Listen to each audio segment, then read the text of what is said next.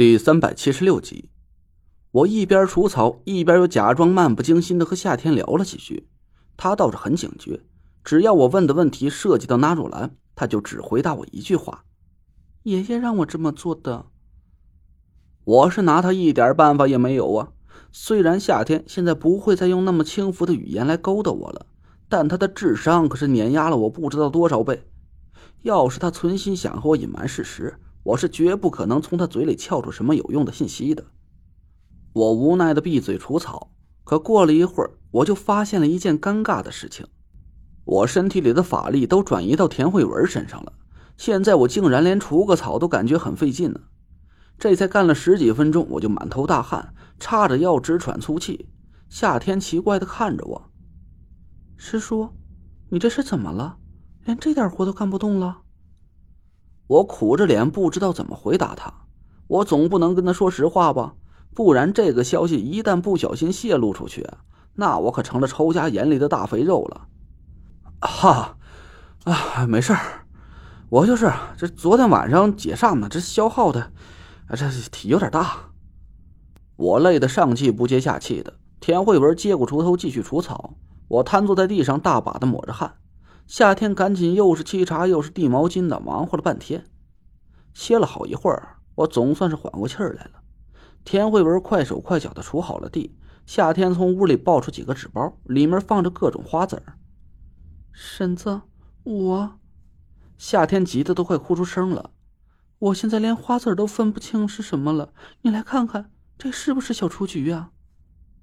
田慧文接过那包花籽看了一眼，一下子就愣住了。呃，好像是吧，我也看不太出来。不是，那是风信子。左边的第二包是小雏菊。我一口气干了一杯茶水，指了指夏天身边的一个纸包。我话一出口，不光是夏天和田慧文愣住了，连我自己顿时都目瞪口呆。不是吧？我什么时候学会了用肉眼辨认花籽的品种这种本事了？当时夏天非逼着我跟他学种花。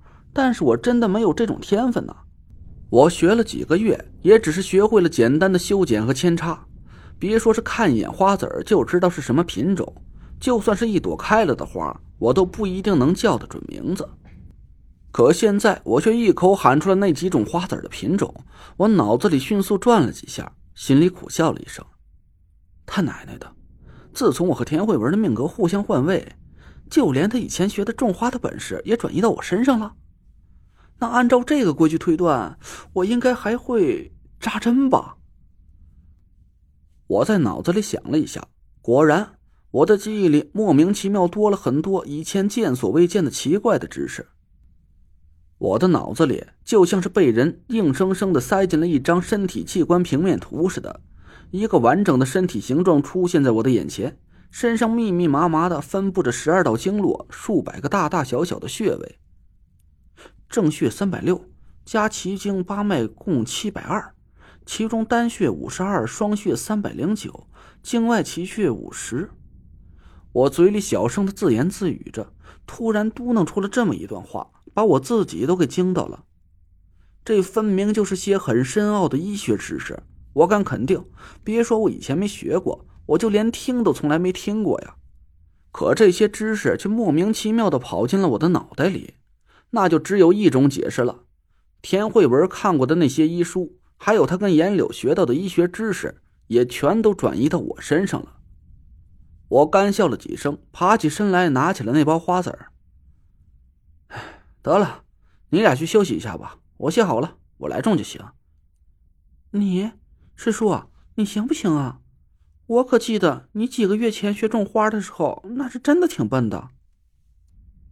夏天半信半疑的看着我，我刮了刮他的鼻尖儿，说什么呢？你师叔我可是天资聪颖，过目不忘，举一反三，无师哎，不是有师啊！你教的。夏天一下羞的是满脸通红，他急赤白脸的抓着田慧文的胳膊叫了起来：“哎呀，婶子，你看他，他刮人家鼻子，你给评评理，有这么不自重的师叔没有？”我都惊呆了，自重。这俩字从夏天嘴里说出来，怎么就这么别扭呢？田慧文没好气的瞪了我一眼，说：“走，咱不理他，让他种花去。”田慧文拉着夏天走的一边坐下，我自嘲的笑了笑。以前都是我很害怕夏天来吃我豆腐，今天怎么反倒是掉了个个儿啊？夏天莫名其妙的变成了贞洁烈女，我反倒是变成了臭流氓了。养花的技术在我脑子里不停的闪现出来：挖坑，撒一点肥料，撒种，培土，然后浇水。我没费多大劲呢，就种好了一院子的花籽儿。朝田慧文和夏天笑了笑。行了，过几天反正我都有时间，我没事就过来浇浇水，不几天就长出来了。没事了吧？没事就回家了。夏天恭恭敬敬的把我跟田慧文送到车上，一直目送着我们的车越来越远。我忍不住笑了起来，田慧文也摇着头大呼不可思议。天命诅咒一解开，他就和变了个人似的。哎，前些日子我们俩还闹得脸红脖子粗呢，可现在，真是不可思议。嘿嘿，怎么，你还挺怀念那段他跟你抢老公的日子呀？我揶揄了田慧文一句，他朝我瞪了一眼。也不知道你到底是哪儿长得帅了，还是特有钱了？怎么那些小姑娘都跟那苍蝇扑臭肉一样的围着你转呢？你以为少了个夏天我就省心了是吧？哼，你那还有个宁小姐姐的事儿没跟我说清楚呢，咱回家了慢慢算账。呃，谁？宁小姐姐？哦，你是说宁珂呀？我苦着脸辩解道：“不是。”我们俩可真的是清清白白，什么事都没有啊！你要是这么冤枉我，那我可就得中州大戏院去唱《窦娥冤》了呀！呸！你冤？田慧文狠狠的掐了我一把，我疼得呲牙咧嘴的，差点把方向盘都给撒手了。人家娘俩能给你凑出八亿三千万来跟花姐去死磕，你还有脸喊冤呢？怎么就没人拿钱给我呢？你倒是给我解释解释。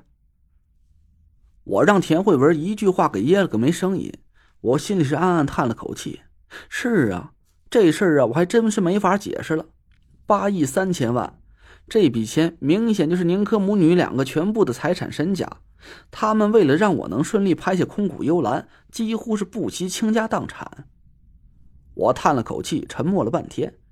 田慧文还以为我不高兴了，小心翼翼的探过头来看了一眼我的脸色。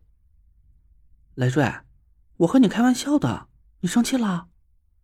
没有，我苦笑了一声说：“我只是在想，这次拍卖会上，宁珂不惜自己的名声，几乎拿出了全部家产来给我撑腰。我，哎呀，这个人情啊，是真的不好还了。嗯，还真是。”田慧文偏着头想了想说：“那怎么办？你打算怎么去还他这个人情呢？”我故作为难的咂了咂嘴，朝田慧文坏笑了一声，说：“哎，这我哪知道怎么报答他呀？你要是不反对的话，那我就以身相许了。”